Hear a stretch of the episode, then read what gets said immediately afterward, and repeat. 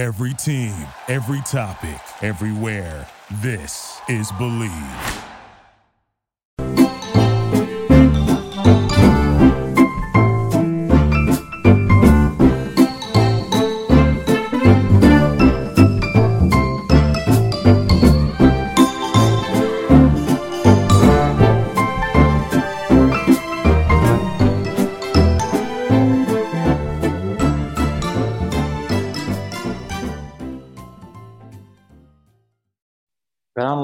Fastest and easiest way to bet on all your sports action.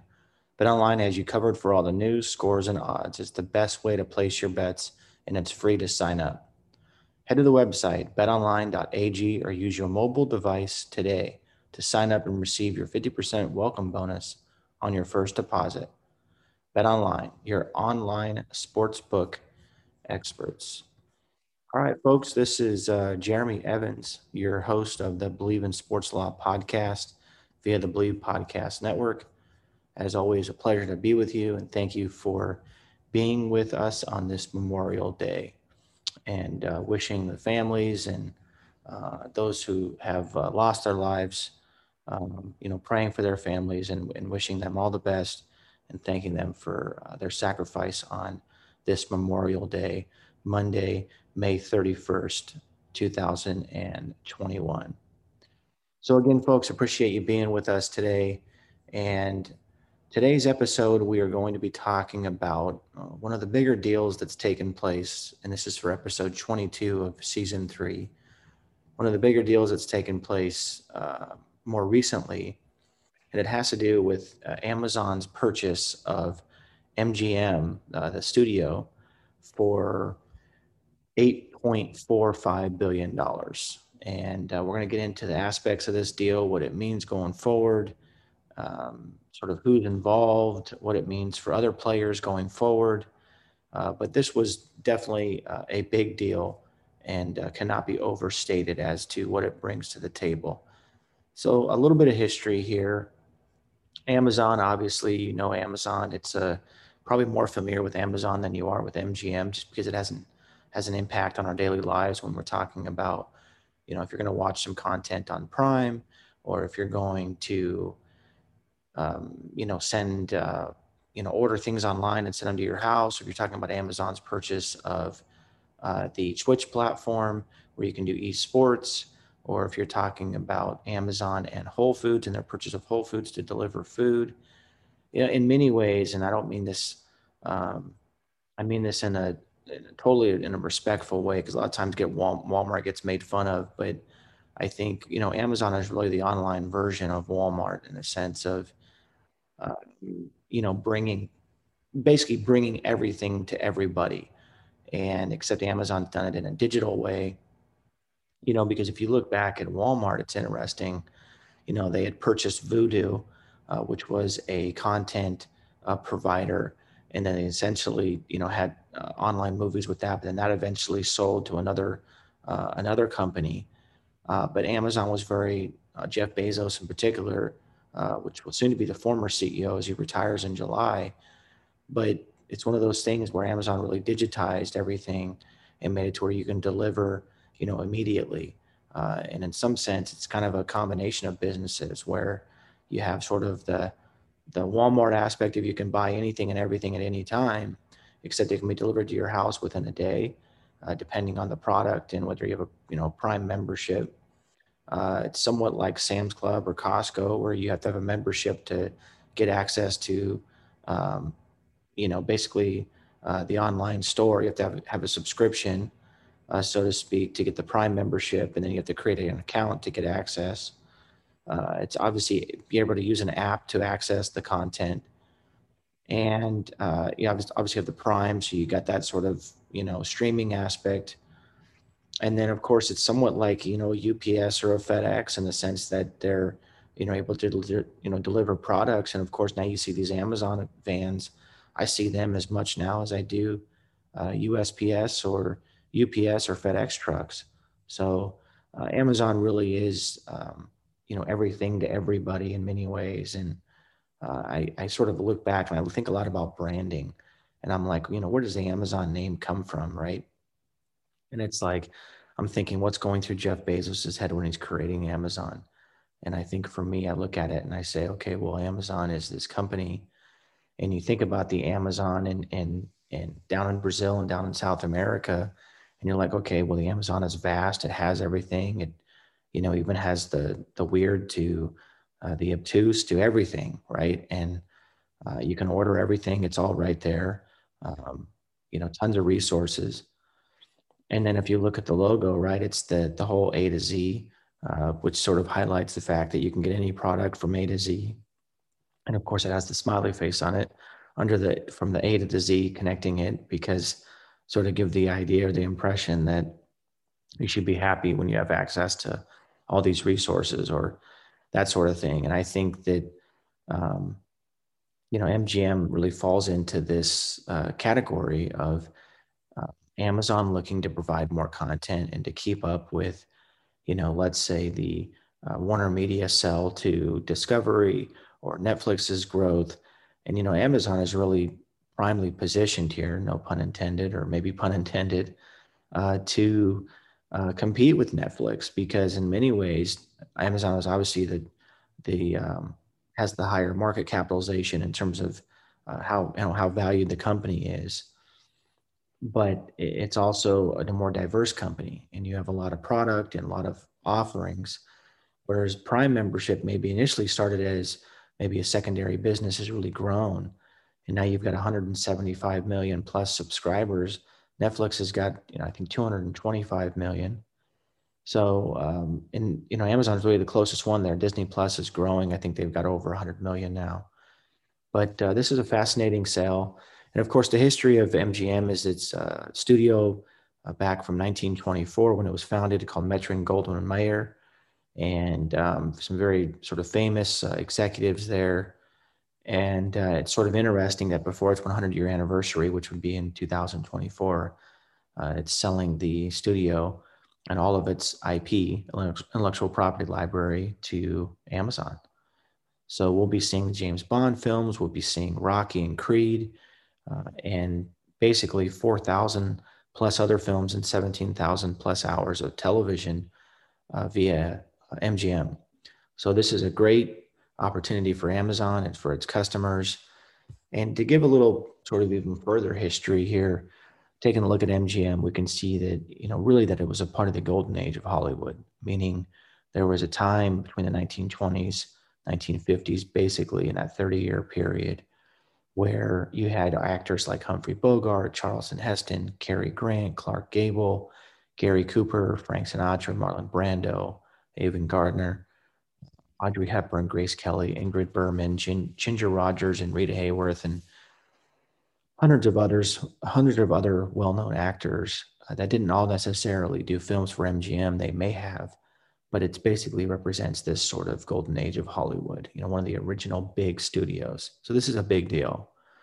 Um, of course, when we think about the golden age of Hollywood, and again, these aren't necessarily MGM films, but Casablanca, To Catch a Thief, From Here to Eternity, uh, High Noon, Citizen Kane, and Gone with the Wind. So it's it's it's also an interesting time in history because this was around the Paramount decrees where studios controlled all aspects of talent production and distribution. And the Justice Department stepped in and said, you can't, you know, control both talent production and distribution. So eventually talent went off and was represented by talent agencies. Uh, production was controlled by the studios and distribution was essentially controlled by the theaters. Of course, now that's all changing, right? Because distribution is forcing its way into streaming and is very prevalent. And especially when the pandemic hit, people weren't able to go to theaters. It really expedited that to where you have um, more availability for distribution in the streaming and electronic aspect versus the digital aspect, if you will, uh, versus in person. So, you know, the intellectual property library, the IP library of MGM cannot be overstated. You know, MGM uh, had originally purchased United Artist which was founded by um, Charlie Chaplin in 1919, but they purchased that in 1981. Uh, that was a billion dollar sale, adjusting for inflation, of course. Uh, it was basically in the um, in the millions uh, back in 1981. MGM and uh, Annapurna Pictures also have a distribution deal that includes Orion Pictures. Uh, MGM also owns Epix, uh, which is an over-the-top uh, streaming platform, and we could, we could you know, pretty much uh, guess or see that uh, that could be rolled into Prime streaming or at, or as an add-on like Starz via Lionsgate, where you can pay a little extra, or maybe they just include it since it's a part of it. And of course, Amazon, you know, controlling all of this IP, uh, they also control the der- derivative works, right? Meaning uh, they can control the follow-ups to this, you know, because essentially now they control the the franchise. So the new James Bond films, uh, you know, when those are made down the road, the Rocky and Creed franchises, and really the use of the iconic MGM IP library and brand. Um, and this is something subscribers uh, are used to seeing you know, the famous lion roaring. So uh, this could could be and, and is a huge opportunity for Amazon. And um, one of the larger deals that we've seen. Now, again, Amazon is primarily positioned to outperform many of its competitors. You know, you look at the Discovery and Warner Media merger; it's great for content, but Discovery Plus only has currently 15 million subscribers. And maybe that grows when you add on the HBO maybe you get those consumers back. But you know, we'll see.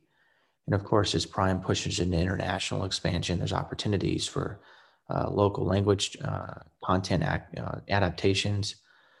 And of course, Netflix does have more subscribers than Netflix, uh, or Netflix has more subscribers than Amazon Prime currently, but it's missing the sports aspect. You know, Amazon has the sports aspect with Thursday Night Football and getting in potentially into uh, the Indi- Indian Premier League for cricket. So there's a lot of opportunity here. And of course, you know, Amazon adding MGM is really all about customer loyalty and rewards and adding content and competing uh, and sort of for the streaming wars and adding more subscribers because for Amazon, this is all a circular thing. If they get another subscriber to listen into Prime, then they also have that subscriber to deliver uh, food via Whole Foods to potentially participate in uh, Twitch, their online platform, to uh, watch content, to order uh, whatever product they can find on the Amazon app or Amazon website, right? So there's just a ton of opportunity there. And, and it's sort of a, again, a circular thing because uh, that's sort of a one sort of integrated platform. Uh, maybe outside of Twitch, right? You know, you, but you, know, you can definitely go through Prime to reach Whole Foods and whatever other product you want. Now, Disney's also well positioned. They've got 100 million subscribers, as we talked about. And they also signed a Sony deal recently that adds to that platform's attractiveness in terms of bringing in subscribers and more content and more adult content versus the children friendly content. And, you know, so again, I think Amazon is more of an entertainment and sports company. Uh, and we'll see if Netflix gets into that. I know there's been some talk about Netflix getting into non live sports you know, when you're talking about documentaries like The Last Dance with Michael Jordan, seeing how popular that was, uh, there's definitely a lot of opportunity here for both Amazon and Netflix to grow.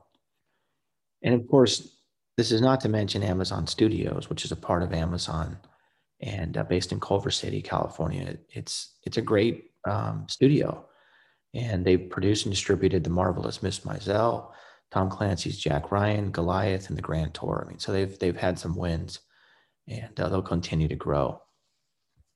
So we'll see how this all plays out. I think I think the non-live sports aspect, as we talked about via the Last Dance, is going to be very important.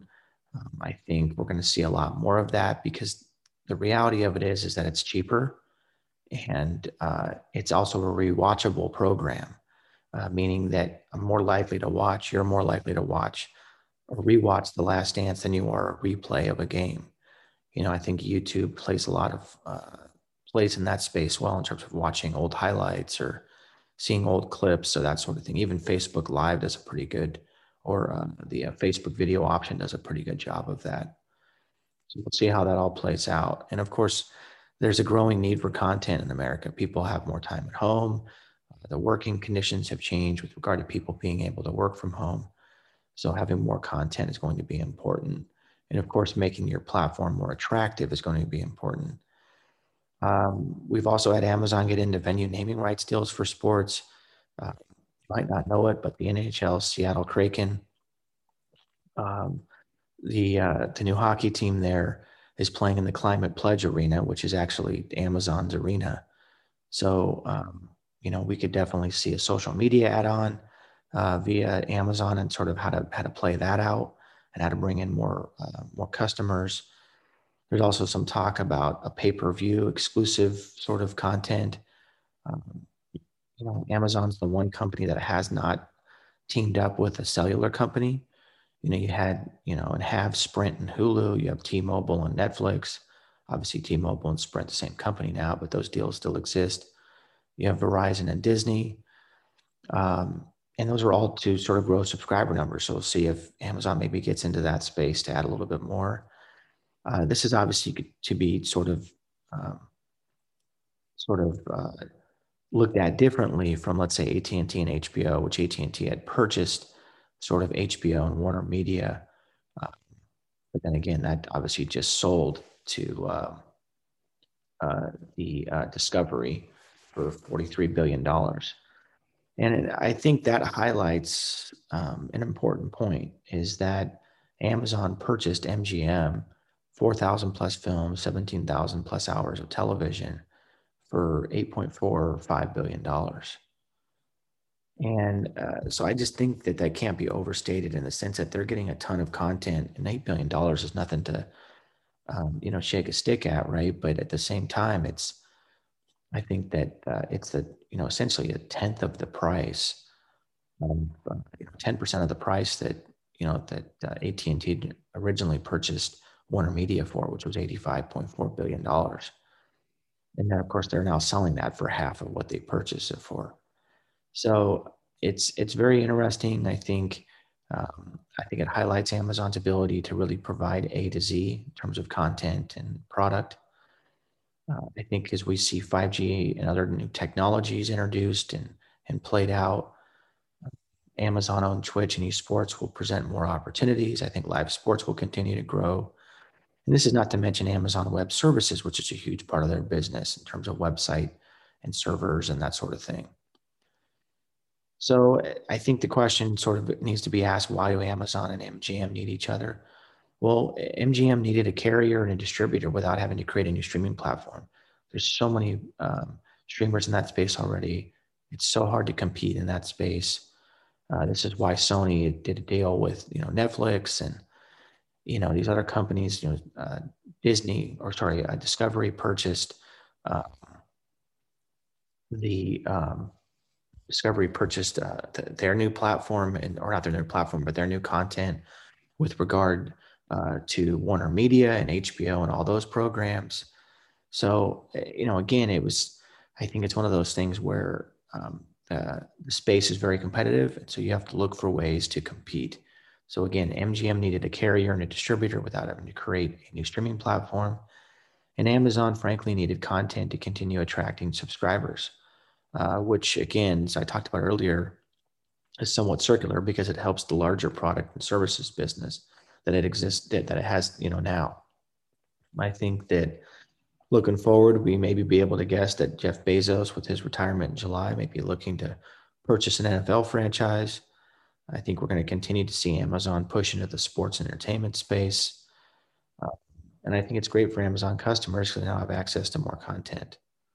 So it's going to be a very interesting time, uh, to say the least. And I think beyond Amazon and MGM, I think we're potentially likely to see uh, maybe uh, Lionsgate get involved and maybe a sale to another platform or at least a distribution deal.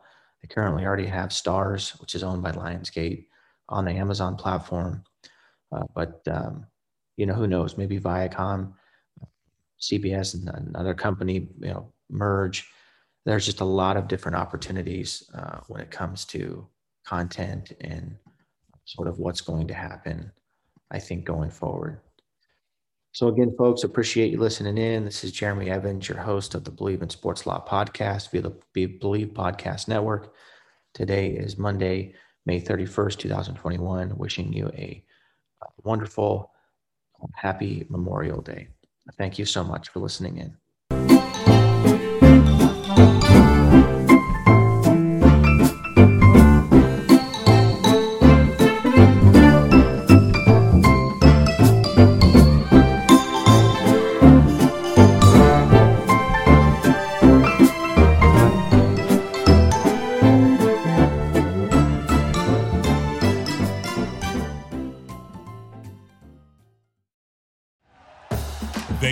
Listening to Bleav. You can show support to your host by subscribing to the show and giving us a five star rating on your preferred platform. Check us out at Bleav.com and search for B L E A V on YouTube.